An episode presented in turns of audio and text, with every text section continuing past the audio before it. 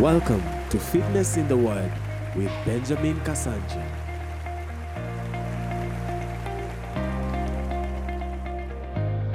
The Godhead bodily dwelt in him. Even God knew that if man has to understand the God, it has to be Jesus. It has to be Jesus. Not the Father, not the Holy Spirit, not angels, but the Son. You know, these are things we, we read in the Bible many times and we speed read. We never really think about it that way. Why was the Son? Why was it the Son so important? Why did the Son have to come? Then he sends the Holy Spirit. Many people know a lot about the Holy Spirit and they don't know Jesus, but it's a lie. You know the Holy Spirit theoretically, it is theoretical. Because if you experience the Holy Spirit, you will know Jesus more because that is his role. He came to reveal the Son. As he says, when he comes, whatever he gives you, he will not give you of himself, it will be from what is mine. And that is why the disciples go to understand Jesus after the Holy Spirit came upon them. And that is why it is key. That is why we get people filled with the Holy Spirit every other time. And at times people think it is too much.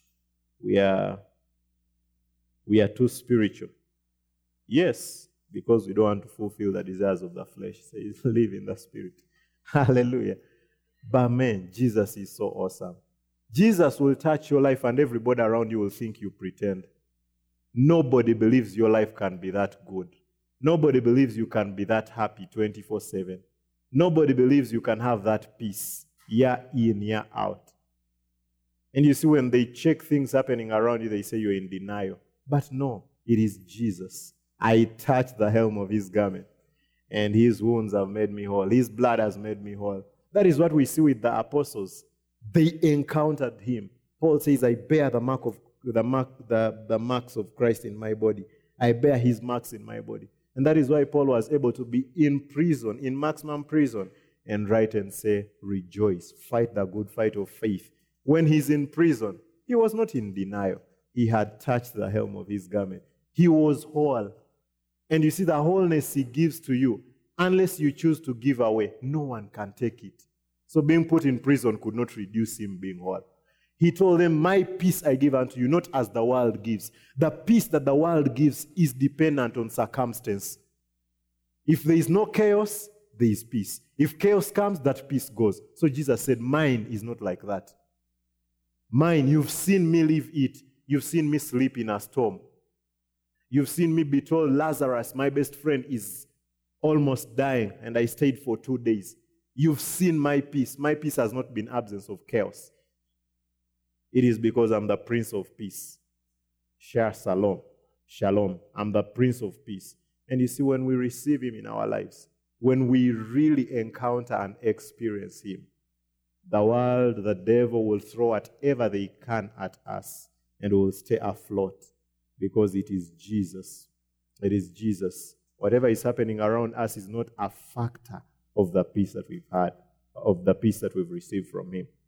That is why we've gone through this season. Everyone has panicked about Corona. Everyone has, yeah. Some of us have still closed businesses. We've downsized. We've done different things. But our countenance has not changed. No one can tell. Our lives are just soaring higher and higher. And it is not pretense, it is not denial. There is a security that we have in Him. Praise Jesus. He is very important to us. And we've been speaking about call to love. We are called to love. He's called us to love.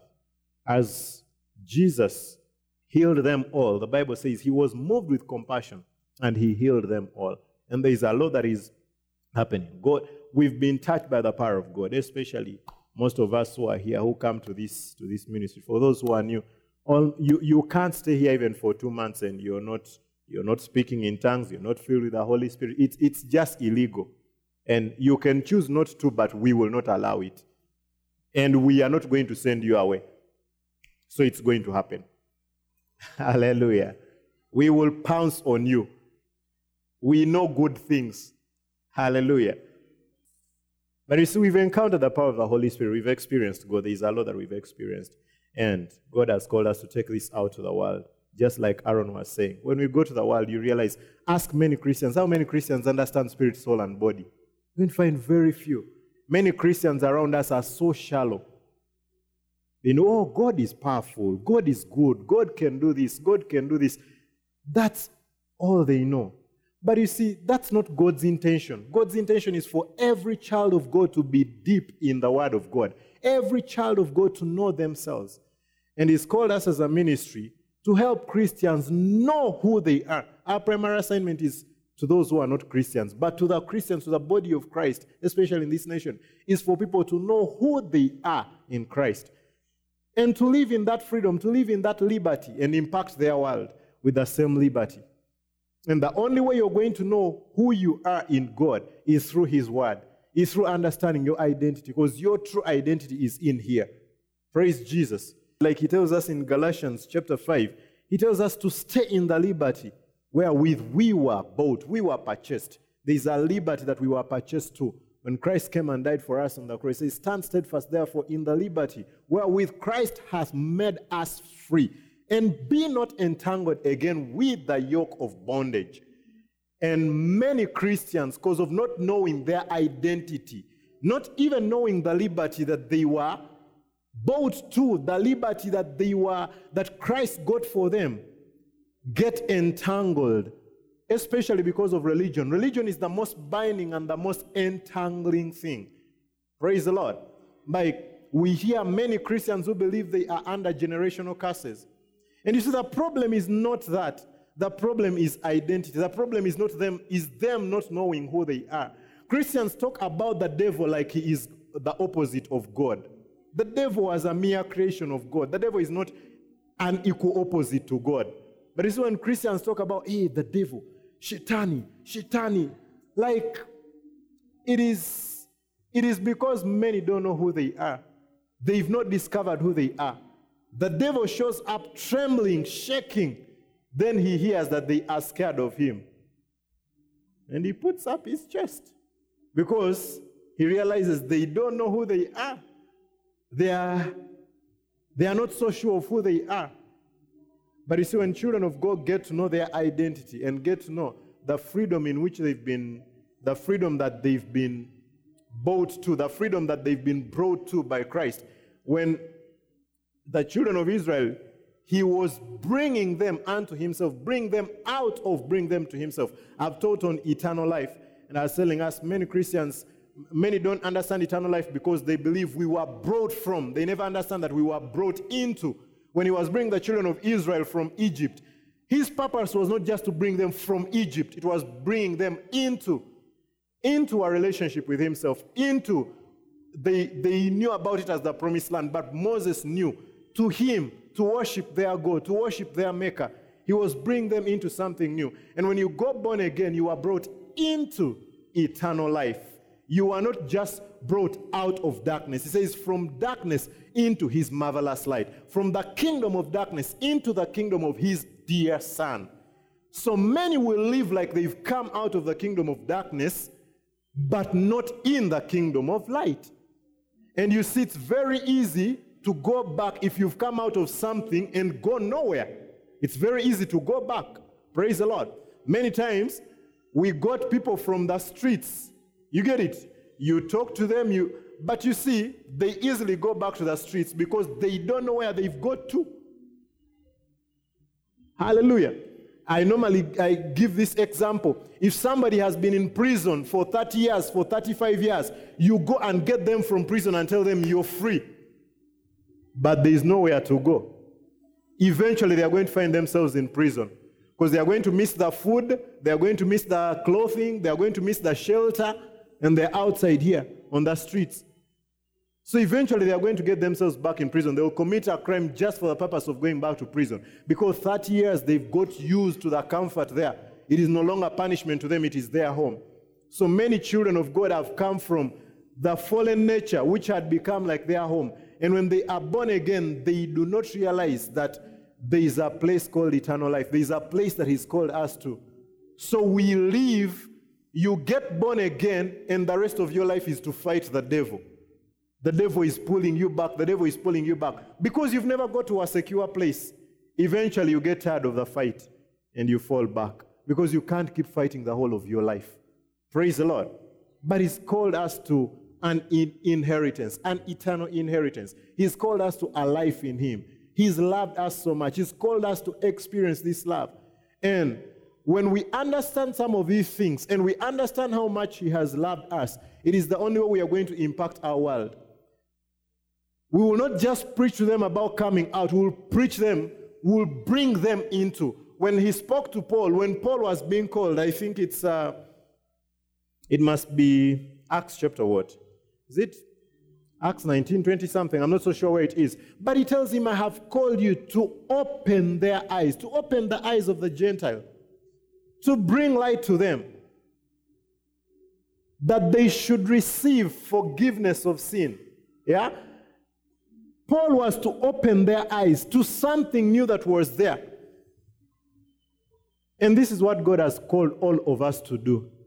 That when we go out there, we bring people into our life. We bring people into our life that go prepared for us to open their eyes and to turn them from darkness to light.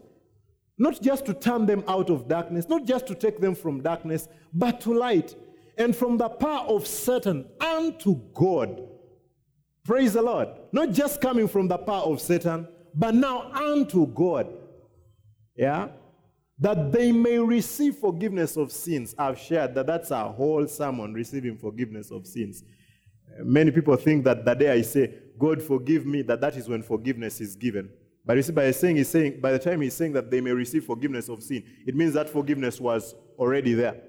It was just if their eyes are open, they can receive it. God was not going to give forgiveness the day Paul preaches to them. Paul was to open their eyes to forgiveness that is already there, to a forgiveness they can receive, a forgiveness that was already given 2,000 years ago. And an inheritance among them which are sanctified by faith that is in me. There is an inheritance for us. And people think of the inheritance as an inheritance we will get when we go to heaven, that there is an inheritance. What does Psalm 16, what does Psalm 16, verse 5 say? What does Psalm 16, 5 say? The Lord is the portion of mine inheritance, and of my cup thou maintainest my Lord. Let's read in NLT. Lord, you alone are my inheritance. There is an inheritance that we have already. My cup of blessing. You guard all that is mine. This is Old Testament.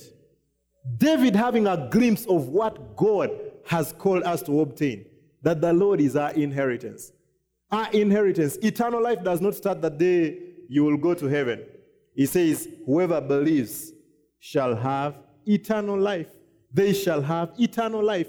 Not in the future they will have eternal life. They have eternal life. From the day you believe, you got eternal life. Let's go to verse 6, King James, a verse that many of us love.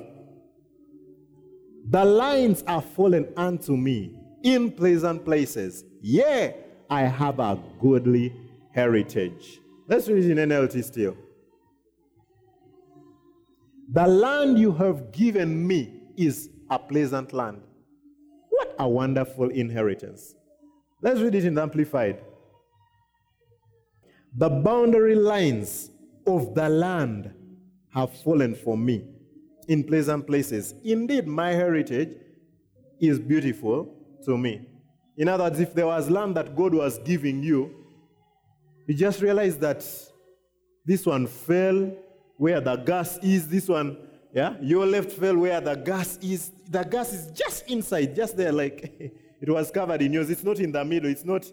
Then the the the gold, like it's just like your land just got where all the pressure things are. Yeah, the lines are fallen there. And this this this this may not mean definitely just physical land, but he's showing us there is a place that He's brought us to, a pleasant place. The Passion Translation says, Your pleasant path leads me to pleasant places. I'm overwhelmed by the privileges that come with following you, for you have given me the best. You have given me the best. Old Testament guy saying, You've given me the best. A New Testament church, what are they doing? Praying for the best, crying for the best, Keshas for the best. God, please remember us. You come from the Kesha exhausted. Let's get exhausted, jubilating, celebrating, because He's given us the best. Now, when we discover, when we know our identity, when we discover this place, you know, life changes. That is where reigning is. You know, whoever reigns, it is because they know what they have. It is very hard for somebody thinking deficiency to reign, for somebody thinking insufficiency to reign. Do you know that? It is very hard. Now, he has called, as he says in Romans chapter 5, he says that how much more they that have received abundance of grace and of the gift of righteousness shall reign. Yeah. For if by one man's offense death reigned by one, much more they which receive abundance of grace and of the gift of righteousness, that is you and me, we are the ones that have received of the gift of righteousness, shall reign in life by one, Jesus Christ, that will reign. But you see, you can't train with a mentality of deficiency. You can't train when you, you see, anybody right now can talk about how they are going to do good things when they become president for Kenya. You get it? But they can't train as a president because they don't yet have it. You know what I'm saying? But the one who has it, you can complain, you can tweet, you can, and certain things will just be happening because he knows he has it. The easiest way for the devil to hinder children of God from reigning is ignorance. That is why he says, My people are destroyed for lack of knowledge.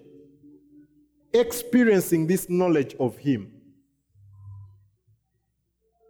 Now, if he has called us to love, John 13 35, 34, 34 says, As I have loved you, love one another. Yeah? 35 tells us, By this shall they know that ye are my disciples, if you love one another. This is Jesus saying this. This is how they shall know that we are his disciples. It is not by it is not by the miracles. It is not by how full our church is. It is not by how we dress. It is not by how we are good orators. It is by the love we have for one another. Meaning, this love is beyond what the world has ever known. It is a love that they can only look at and know. This surely has to be Jesus. It is only Jesus that could ever die. It is only Jesus that could put his life on the line for anybody. That there is a love that the world should see amongst us that the world will believe that we are disciples of Jesus. Now, he doesn't say miracles. He doesn't say all these things. Why? Because if we are walking in this love, these things are automatic. Because he did these things because of love. Now, there is a sect of the church today that does not believe that miracles still happen today. They say miracles ended with the last apostle. But you see, if you ask them, if you're just being logical, these apostles were there, they were fishermen, they, they didn't do any miracles. You know what I'm saying? On the day of Pentecost, the Holy Ghost came upon them. They started doing miracles. Eventually, they died. Don't we see that the care here is the Holy Spirit, not the apostles? Because they, before he came, they didn't do anything. So them dying has nothing to do with him stopping. Because he is the care, he's the constant. As long as you have him, you can do the same thing. And why did the Holy Spirit come? Because these disciples were meant to show the love of God. It is them that God was going to use to express his love to the world. And one of the ways of him expressing his love to the world was by healing the sick because he loved them. And we see that right from the Old Testament. The Bible says in Matthew, I think it's Matthew, Matthew 9 or Matthew 8, he says, He was moved with compassion and he healed them all. He healed them because he was moved with compassion. So those days 2,000 years ago, God had so much compassion that when he saw the sick, he would heal them. 2,020 years later, his compassion has dwindled, it has reduced. When he looks at the sick, he's not moved anymore. They can be tormented. As long as they can come to church and clap and worship and give tithe, they can. You see, that's what religion is telling us. Because you see, he healed them because he loved them. Has he stopped loving them? So there is no way we will experience this love of his and not want to see the sick free. There is no way we'll experience this love of his and will not want to see people fed. There is no way we'll experience this love of his and will not want to see people sheltered. Praise the Lord. These will come as a byproduct of that love. Yet we can do these things in religion, not as a byproduct of love. And in, in, in, in 1 Corinthians 13, he tells us there will be nothing. He says it will be nothing because it was not, it didn't come out of love. It didn't come out of this experience with, with God. So if He's called us to love like He has loved us, then we have to experience His love first. God does not love you because you are lovely. Praise the Lord. I know some of us, like me and my wife, look so lovely. But you see, never be deceived that God loves us because. God loves us because He chose to love us. And His love is never going to. There is nothing you can do to make God love you more or love you less. You know, the first time I heard such things, it just seemed like, where have I been? I told you I grew up in church, even if we had a home.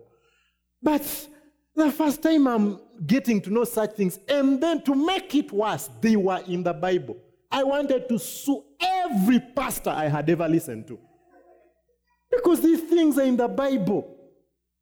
I'm like, all along, what have they been preaching to me? They've been quoting everyone they can quote. And you see, it may, and it would make me feel they are deep, yet they left out things the fishermen wrote that would change my life. You get what I'm saying? As in, that's God's love. So without understanding how much God has loved us, we can't give it. Now, at first, the rich young ruler comes to him and tells him, Hey, tell us the greatest commandment. And he tells them, actually, not the, after that scenario with the rich young ruler, he says, Love your God with all your heart, your strength, and, and number two, love your neighbors, you love yourself. And he says, actually, he says, the second is as the first. In other words, loving God is not more important than loving your neighbor. You know, if you've ever read that scripture, he's saying that he's not saying that number two is number two in, in, in, order of, of, of value or strength. He's saying the second is as the first one. In other words, it's the same commandment. So I think people didn't understand it. So whoever felt like committing suicide, they didn't love themselves, they went and murdered somebody. Said, Oh, but God, I loved them like I love myself. Even me, I wanted to kill myself. so I loved them as I loved myself. Then now in John 13, 34, he says, Okay, let's forget about that. Let me make it simpler. I- will just leave you with one this time. As I have loved you, love one another. It says, A new commandment I give unto you. Let my love be the standard, because there is no way you're going to love each other without understanding my love for you. And you see, God's love for us is so much. So, as in, you know, during this month we were sharing in, in during hotspot. And during hotspot, during the hot, those that were in hotspot, there's a question about when just sharing an experience where you experienced God's love when you thought you didn't deserve it. You get it? And you know me, my experience has always been so good. Praise the Lord. And by this time, it confused my theology, my understanding. And that is why the word has to be taught. Because you see, we believe in spiritual experiences. But you see, when you have spiritual experiences, the Bible says that the ones who the word was stolen from are the ones that didn't receive understanding. That's what he says in the parable of the sower. That because they did not have understanding, the word was stolen from them. And that word understanding does not just mean interpretation of Greek and Hebrew in their head. The Greek word there means actually, it did not come upon them. In other words, it was not, there was no, there was no rapport. There was no experience with the word. There was no there's no what? You know, like that word come upon means like, like imagine like today you're just walking, I'm, I'm, I'm, I'm like, I'm walking in town, then whoever you, whoever you want to meet, praise the Lord, whoever, whoever is like that person you dream about, one day if I meet so and so, one day if I, if I just meet, if I can just meet and sit with so and so. So imagine, so me, I would imagine one of the people that I loved most, Superstone, was T.L. Osborn. But imagine I'm walking into rivers, then I just meet T.L. Osborn. And I'm like, ah, ah, ah, ah, ah, ah. ah, ah hi. He's come upon me. You get what I'm saying? As in, I'm, I'm overwhelmed, perplexed, not perplexed, gobsmacked, flabbergasted, bamboozled.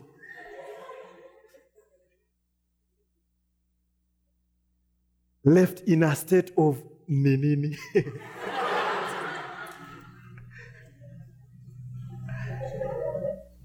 you get what I'm saying? so, in other saying when understanding does not come, in other words, the word didn't come that way. You had an experience, you get it like we come. The power of God hits you, you get slain, you shake under the power, you stand up and you wipe yourself in and go home.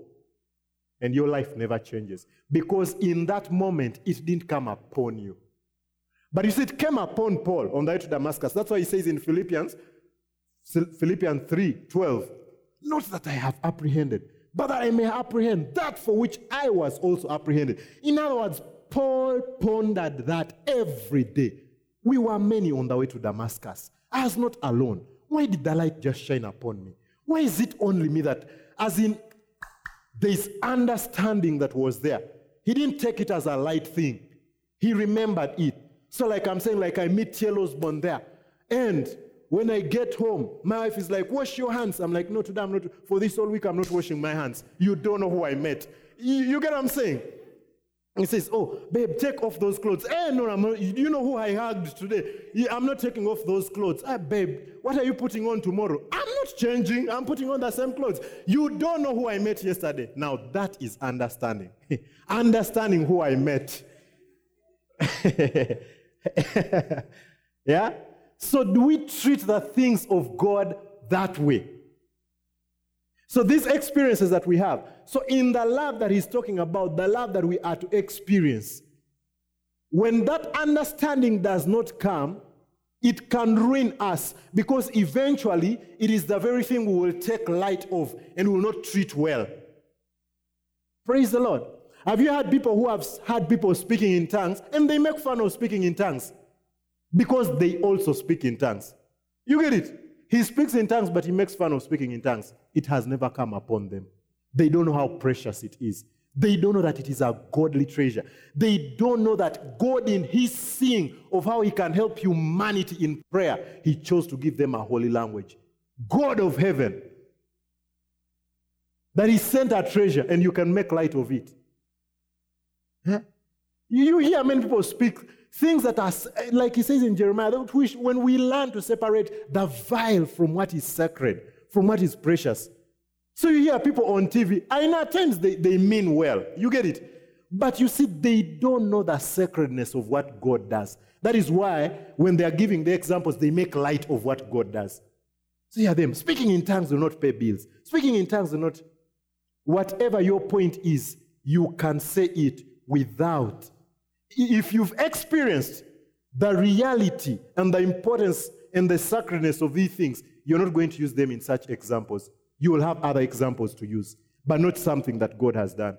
You hear what they say about marriage, you hear what they say about church, you hear what they say about pastors. It is because there is understanding that has never come to them. That is why they can speak anyhow. And to God, it is foolishness. They are speaking like fools. A fool has said in his heart, There is no God. It may just look like it's, it's a joke, it's humor, it's hilarious, but to God, you're foolish if you take things of God lightly. So that happens many times when we are not also taught the word. So we come and have experiences. Some of Bill Johnson says this that the best way to, to inoculate anyone is to give them to give them just very little of that particular whatever you want to inoculate them against. Just give them a little. You see, like when you immunize people from polio, give them some little polio. You get it? They will never get polio. Their bodies will fight polio. So when people come to church and we they get a little, somebody comes and they spoke in tongues. Then they went and just lived in religion. They joined maybe a place where they speak against speaking in tongues and what? The very people, it will be very hard to get to them, even with the importance of the Holy Spirit or even healing many of these things. Because they get, that is why whatever we want to do here, we want to do to the extreme. If the Holy Ghost rocks us, let the whole service, let all of us be on the floor. Let all of us roll, let- so that we are never inoculated against His presence. Praise the Lord. When we teach the word, we take it seriously. The word is not just, it is not just another portion of the service. It is not just a pastor preparing 15 minutes to, to, to encourage people so that they go home and say, no. It is very serious. That you come to my office, it is the word I will tell you. You tell me this situation is happening, I'm like, what does the word say? But God tells us this, but God tells us this, so that you're never inoculated. How many Christians are inoculated against the word of God? Whenever they go through a situation, they tell you, but reality, let's put the word aside, very inoculated. What is more reality than this? Corona. We've overcome Corona by this. We, the fear, the sting, everything. I'm acting like this is serious. I have something better. Who has believed our report? Hallelujah. We have a better report. We have a better report. So I experienced the love of God without getting this understanding. And one of the ways I experienced the love of God is how I began to speak in tongues. Because you see, I was weird in high school. I was the one plaiting hair, I was the one smoking, I was the one doing things, and the holy people don't shake hands because we are going to make them dirty. Praise the Lord. When you show up in fellowship, no one sits around you because you're unclean. Surprisingly, when Jesus touched the unclean, they became clean. That's the cleanness I wanted. One that is so strong that I don't need to protect so much. That I can go to the unclean and they become clean. So many of the clean people around me feared me. I was like a god when I showed up in fellowship. They respected me. They had reverence for me. When we are entering the dining, they look away. They don't want to. I controlled them. I reigned in their space. yeah, so, but you see, during this time, I genuinely loved God. These are struggles that I had, and I didn't know how to deal with them. I had real struggles. But genuinely in my heart, I loved God. So, because to them, if I went for prayers, they thought I'm pretending. If they saw me reading the Bible, they thought I'm pretending. So at night, I would read my Bible under the blanket. That's where I would read my Bible, so that they don't make fun of me. I would pray alone. And so you see, one time, no one has prayed for me. No one has, you know, I would even go for Bible studies and they're debating tongues. Tongues are not for everyone. Tongues are. One day, no one prayed for me. God Himself, God the Father, the Son, and the Holy Ghost, visited me, filled me with the Holy Spirit. They laid their hands on me, filled me with the Holy Spirit. I began to speak in tongues. I was not asking. Man, I felt like I was the Pope of Pentecostals. I just felt like all these guys, to hell with them. I'm the most holy person. They told me clean water cannot come out of a dirty vessel. Now tongues are coming. Maybe I'm not as dirty as they thought. Maybe the things I'm doing are not wrong. You get it? Yeah. Because I tried to smoke and speak in tongues, and I could still speak in tongues. this thing, I was lied to. you see, my theology was so confused at that time. I'm like, so what is this? What have these people been saying? All of them were liars. And I told my mom, I speak in tongues. And you know what she said? We must first see fruit. Hey, there's nothing like glad, grace. No, we must first see fruit.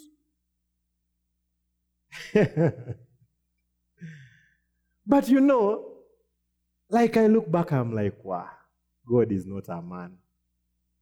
Because I'd been told I'm only going to get tongues when I deserve.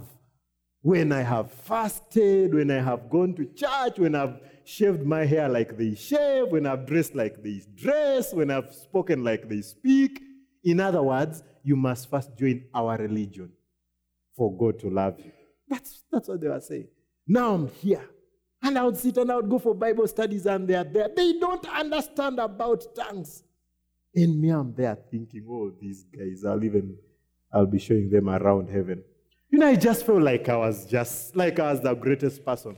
But you see, because understanding didn't come to me, that was, I was in Form 2. So it's Form 5, I had another encounter with God and what. But you see, I, I lived like I didn't speak in tongues. I was just proud of it, but I still lived my, my, my weird life, my funny life. Because understanding did not come to me. And you see, this is what I'm saying that you see, I experienced the love of God, but because of a lot of the wrong teachings, it didn't make sense. So it confused me more than edifying me. And it is so important that understanding comes to us. But that was unconditional love of God. Because you see, Paul told you, come as you are, come as you are. But once you get born again, God's grace is cut off. You start living. He starts loving you by how you perform. So he only loves you when you're a sinner. Then when you become born again, now you have to start earning the love. Your bonga points are expired. Now you need to start paying for whatever you're going to receive. So you see, it didn't make sense to me. He just came and loved me this way. So it confused me. But you see, he was setting me up to be teaching this today. Because now when I teach it, I teach it out of real spiritual experience, real experience. It is experiential knowledge.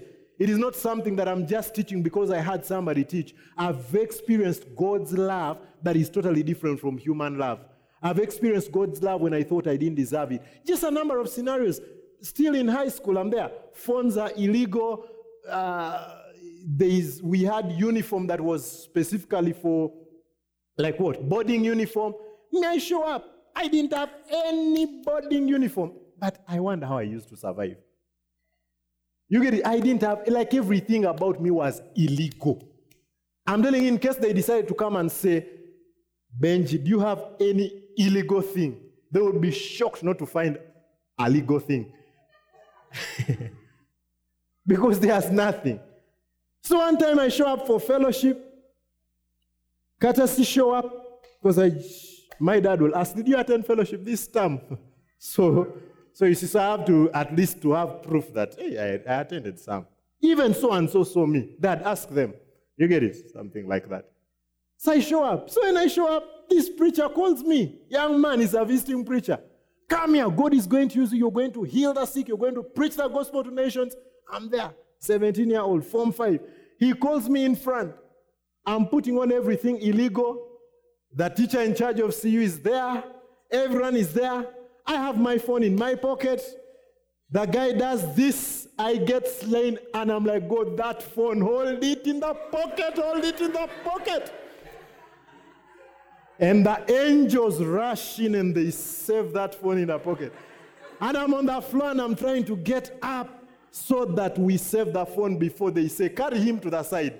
You know those people who carry you to the side? They can carry you like. and the phone will just come out.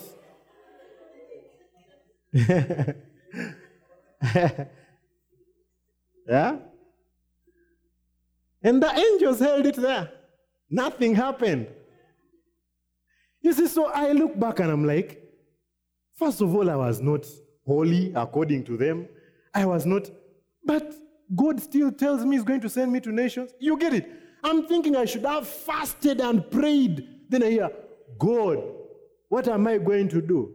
Ha, you, if you don't pray more, there is no calling for you. Go fast more. Ah, go, go. Okay, right now, maybe you can visit one nation, but pray more. Okay, now I've called you to the nations. You fasted, you okay. No, when I've not prayed, when I've not such a prophecy comes to me, uh, you know, even my teachers, they ignore, no one calls me. You know, I'm thinking the next day they are going to call me. Yesterday you are putting on this, nothing. Some like this God might be loving. Actually, he might really, he might really love me because I promised him many times in those scenarios that I'm going to change. Then I didn't change. You get it? Because in that time, I'm like, if this phone is not found, God, I'm going to change. I'm going to put away all the illegal things. I'm going to serve you. Then I don't serve him. A month later, I've escaped from school. Police has arrested us.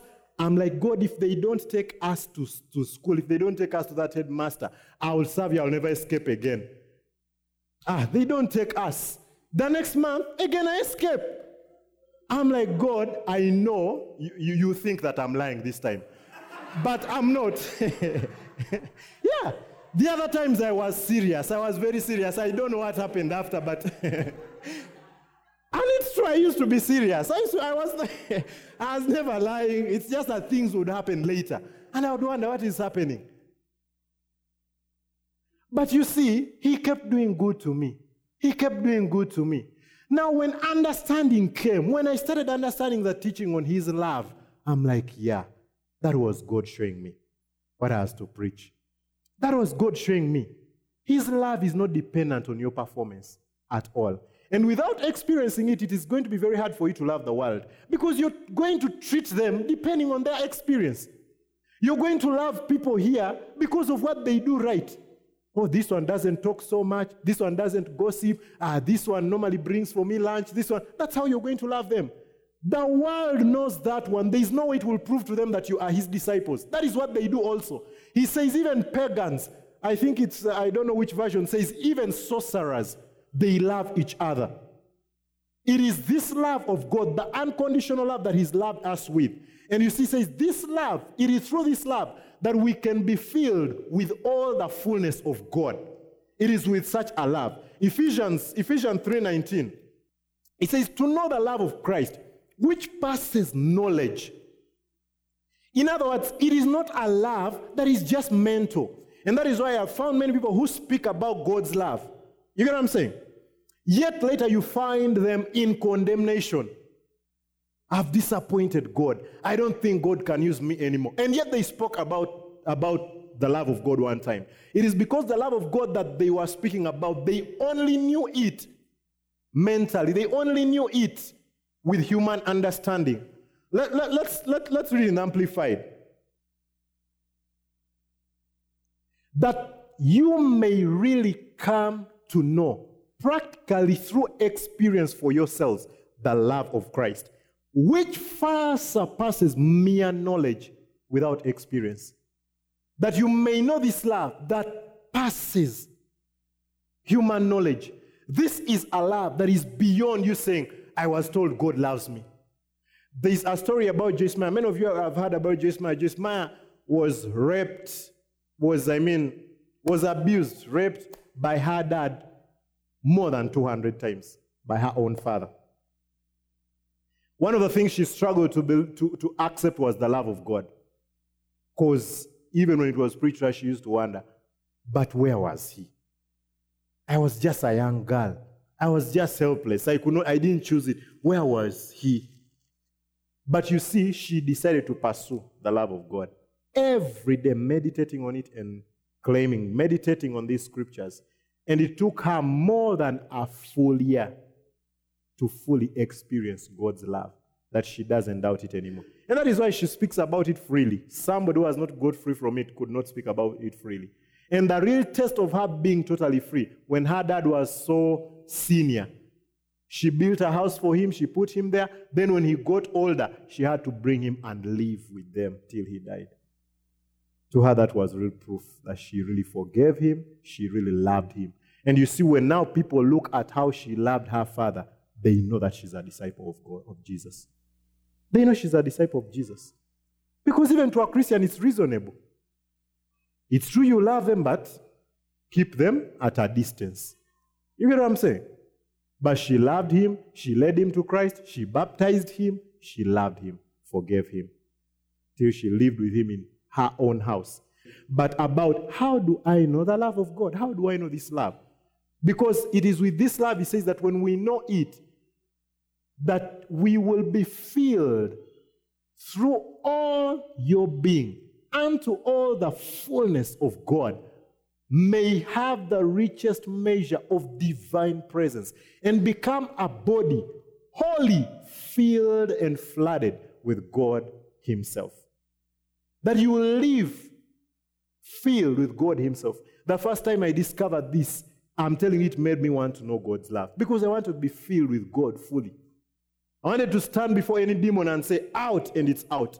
I wanted to stand before any lame person and say, walk, and they walk. I wanted my faith to be in the sky. I wanted every spiritual thing to just be operating in my life. Then I read here that it is when I understand this love that I will be filled with the fullness of God. God's fullness, God's fullness will fill me when I understand this love. Experientially, when I experience it, that is when God's fullness will fill me. And partly it's because of that. You understand that God loves you so much, God doesn't put sickness on people. It will be very easy for you to give healing. You will struggle so much in ministering healing if you still somehow believe that His love is not as perfect as Him not putting sickness on people. So you will struggle a lot in ministering healing. You will struggle with giving. Tithe, what? You see many Christians even who attack giving in church. They've not experienced the love of God in the fullness. Because you know, they, they really believe. And which carnal it makes sense. How do you say that I'm giving and I'm going to become better? You get it? So to the world, that makes sense. But that's what the Bible says it is foolishness to them. These things are foolishness to them. So if you fully understood his love, you will know he's not a hawk, he's not a taker. He, he doesn't actually use Kenyan shillings. You get what I'm saying? So, you know, you will get to realize that there's, there's nothing like he's taking my money. There's nothing like, you will get to understand. And, and that is why I said that there are things, you know, for the first years when I taught a lot about God's love for people who are there, and Manu, my wife, when we just began ministry, people would come and ask me, when are you going to teach about giving? When are you going to teach about? And I'm like, that is going to be messed up, a bit screwed. Because many people talk about how they understand giving, but they don't. Because I would listen to many Christians talk about sowing and giving and all this, and whatever they are saying is a bit messed up. Why? Because they've never understood the things in priorities. First of all, they, they got to be taught giving before them understanding God's love for them. So they thought giving earns you God's love. You get what I'm saying? So I measured on it. The first time I taught about giving in this ministry was like, I think, after like four years in ministry. I think that was like at, when we were at Highlands. That's the first time. Because there is a foundation that had to be laid. This is very foundational, understanding the love of God for yourself. Yet when you understand it and experience it, you live in the fullness of God. It is the way you experience the fullness of God. Now, if you go into verse 20, which many of us quote, we say, according to him who is able to do according to the power that works in us. When you, you read in context from verse 14, you're going to realize that this power that is at work in you is his love that he was talking about. This is what he was talking about here. So when you experience that love and it is working in you, he's able to do abundantly above all that we ask or think. Because of his love, we are filled with his fullness. So, how do we get to know his love? Verse 14, Paul was praying for the Ephesians. So, praying for them, it means you can pray for yourself. And also, you place value on it. The word comes upon you, like I said, you place value on it. You place value on it that you're going to pursue it. Praise the Lord. He says, he spoke to the Pharisees in parables that they should not understand. But he went to the disciples and explained to them plainly that they, because it was given to them to understand the mysteries. So God hides or conceals matters not from us, but for us, because he can't cast pearls to swine. What shows that you value something is how far you're willing to go to, to receive it. When on Easter, it's not a culture maybe in Africa a lot, but in America, in, they, they, they, they, they, they, they have Easter eggs they, they hide with gifts. They will go and hide maybe in the compound, in the lawn, they will hide there. But when the parents are hiding these things, their desire is that their children find them. So if the children are even finding it hard to find them, the parents give them a clue. You get what I'm saying? This is what God has done. His treasures he has to see, are you interested? Because if you're interested, it will benefit you and it will benefit others. If you don't value it, it will become disastrous to you. So his love can be sought, like I'm telling you, like Joyce Meyer valued it. So against all she was feeling, she kept reading the word of God. She kept valuing it, digging. He has loved me with an everlasting love. And it took more than a year for her to experience it fully. Some of us come for one service and we say, I didn't experience it. That was enough. How much do you value it? Do you believe God is true? Do you believe what He says is real? Then, if you believe it, you will pursue it for, for, for, for, for the rest of your life. You will, there is no time limit to it. Praise the Lord. Hallelujah. When you want to experience, and this is something that I prayed, like when I saw Paul pray, he says, For this reason I bow my knees. In others, to Paul, this was so crucial. The Ephesians were being persecuted, but he, his prayer was not that they should be protected, they should not be arrested, they should get better houses. His prayer was that they should know this love of God that passes knowledge. That I think he knew that this is very pivotal in everything they are to do as Christians. If they understand this, if the body of Christ in this nation really understood the love of God, there is a lot we would not be going through that we are going through. There are conferences we will not be having that we are having. There acacias we will not be having that we have. Praise the Lord.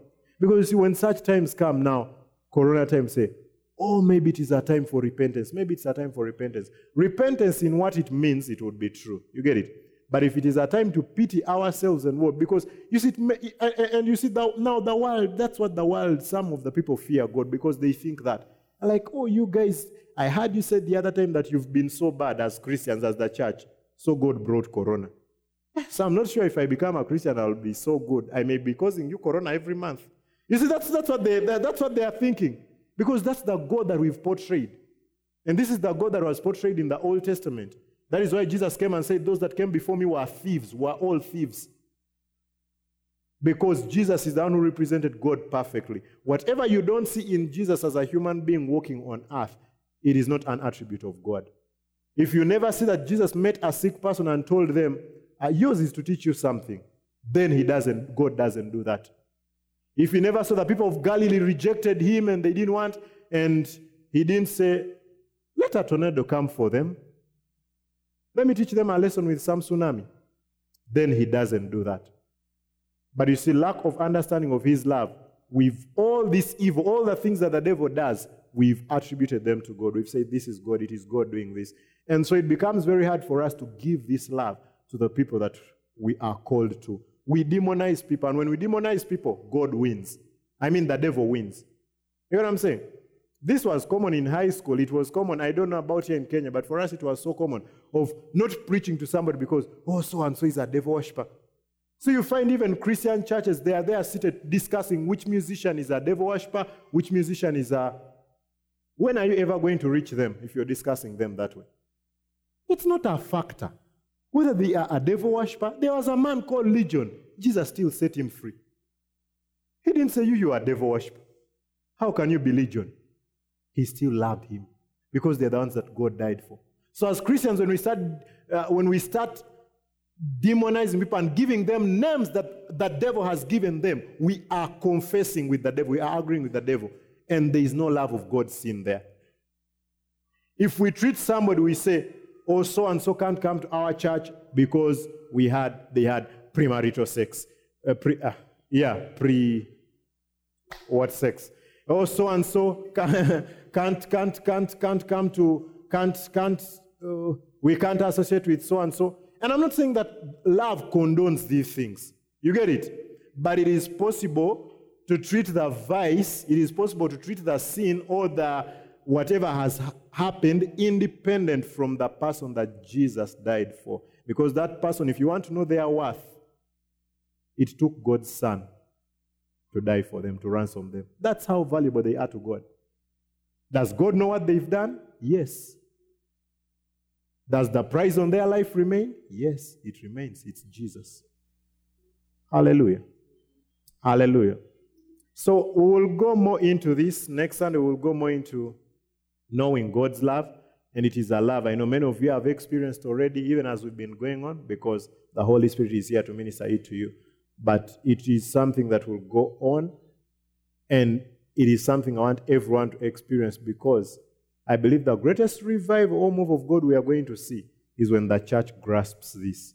Because if he says, This is how they shall know that you are my disciples, it means that we are seeing scanty things here and there that when Pato is here sharing about a blind person seeing and what, it is not common to the church.